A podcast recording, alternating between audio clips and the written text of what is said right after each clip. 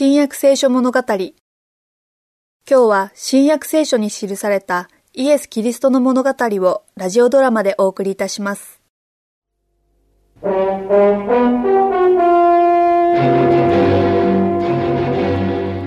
荒野で呼ばわる者の声がする。主の道を備えよ。悔い改めて主が来られる日のためにバプテスマを受けよ。あなたは偉大な教師ですが一体誰なのですか？私はヨハネだ。私は救い主のために道を整える者だ。私は悔い改めのバプテスマを授けている。しかし私の後から来られる方は私よりも力のある方で私はその方の靴を脱がせてあげる値打ちもない私は水でバプテスマを授ける。しかしあなた方の中にこそ救い主がおられるのだ。それを誰も知らない。救い主？イスラエルの救い主が今ここに？そうだ。さあ早く新しい王を見つけ出そうではないか。探しました。至る所。でも救い主は見つかりません。ここにいるのは貧しい身なりの人ばかりです王にふさわしい身なりの人は一人もいません。ではこの人が嘘をついているのですか？決してそんな。しかしとにかくエルサレムへ行きこのことをカヤパ様に知らせなくては。それもそうだがもっと尋ねたいことがある。あのヨハネ様。何か？救い主は我々の中にいるとおっしゃいましたがいかにも。その人にお会いになりましたか？いずれ会えるだろう。あなた様がヘロディ王が殺そうとした子供だったのですか？あなたは12歳の頃エルサレムの神殿で立法学者たちを鋭い質問で孫つかせませんでしたか？私の記憶ではイエスと名乗っていましたがあなたがそうですか？私はヨハネだ。しかしこのイエスのことは聞いている。私は彼の汚れない生活を知っているし彼がメシアなる救い主だと信じている。この出来事があったのは何年も前です。もしこのイエスが救い主ならそのことはもっと以前に明らかになっていたのではないですか？口ごもってますねヨハネ様。疑う気持ちがお顔に現れていますよ。私は神が支配しておられる歴史の中で救い主が現れると信じることによって信仰を強めたい。信仰？なん？具体的な根拠のない信仰ですか？イスラエルの人々よ。救い主は私の手からバプテスマをお受けになるであろう。その時にこそあなた方は彼を見るであろう。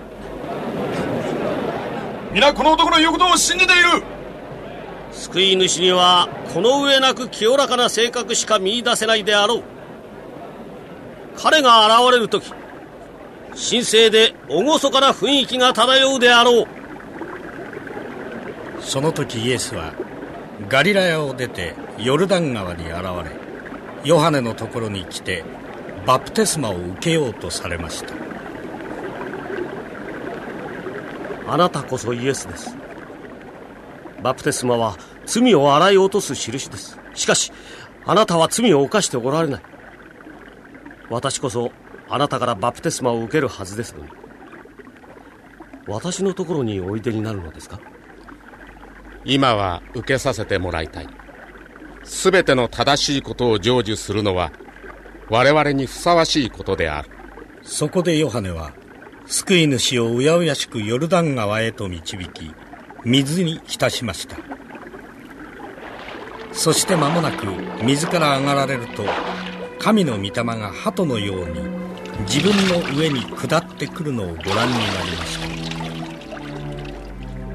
これは私の愛する子私の心にかなうものである。見よ世の罪を取り除く神の子羊。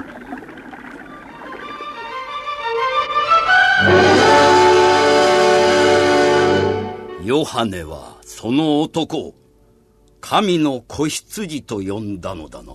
そうです、カヤパ様。子羊という言葉を使ったのだな。そうです。神の子羊と。うーん。子羊とは。モリアの山で、アブラハムは息子のイサクに、神は犯罪のための子羊を備えてくださるであろうと言った。また預言者イザヤは、同じ表現を使って次のように言っている。彼は、ほふり場に惹かれてゆく子羊のように、この世へ使わされたと。で、ヨハネは他に何と言ったのだ？確か、世の罪を取り除く神の子羊、とか。世の罪を取り除くだと子羊だと罪を取り除くためにほふられるだとまるで我々が神殿で行う子羊を殺す儀式のようではないか。しかしそんな馬鹿なその男の名は何という？イエスです。そのイエスが救い主であるはずがない救い主はイスラエルをローマの圧政から救い、王としてダビデの王座に座るのだ。生贄として殺されるはずがない。もしよろしければ、いくつかの事実をお知らせしたいのですが、罪人はその罪のために死なねばなりません。しかしイエスは我々をその罪から救うために子羊として殺されるというのです。多分彼は、すべての人が生きるために死という罪の咎を受けようとするのでしょう。バカな二度とそんなことを口にするなはい。救い主は、イスラエルの王になるのだ。犯罪の祭壇のための子羊としてほふられるということはありえない。わかったか？はい。私は身分の高いイスラエルの祭司だ。荒野のヨハネの間違った教えなど、すぐに葬ってやる。